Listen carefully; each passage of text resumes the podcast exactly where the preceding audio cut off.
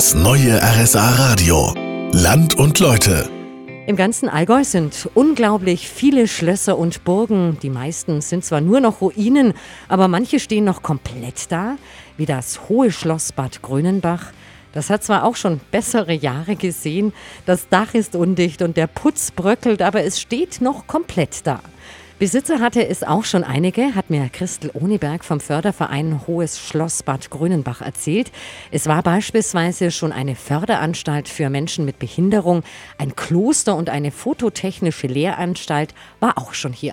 Frau Ohneberg, wie hat das damals ausgesehen? Die war von 1881 eben bis 1901. Hier sind dann Studenten gekommen und die konnten auch im Schloss wohnen. Und unter anderem kam auch ein Finne.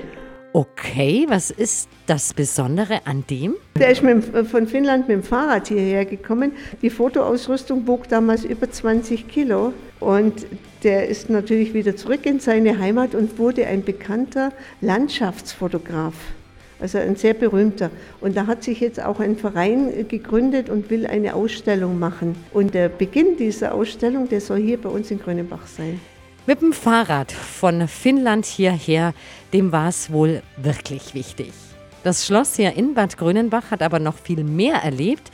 Wir reden gleich darüber, welche Rolle es beim Bauernkrieg hatte.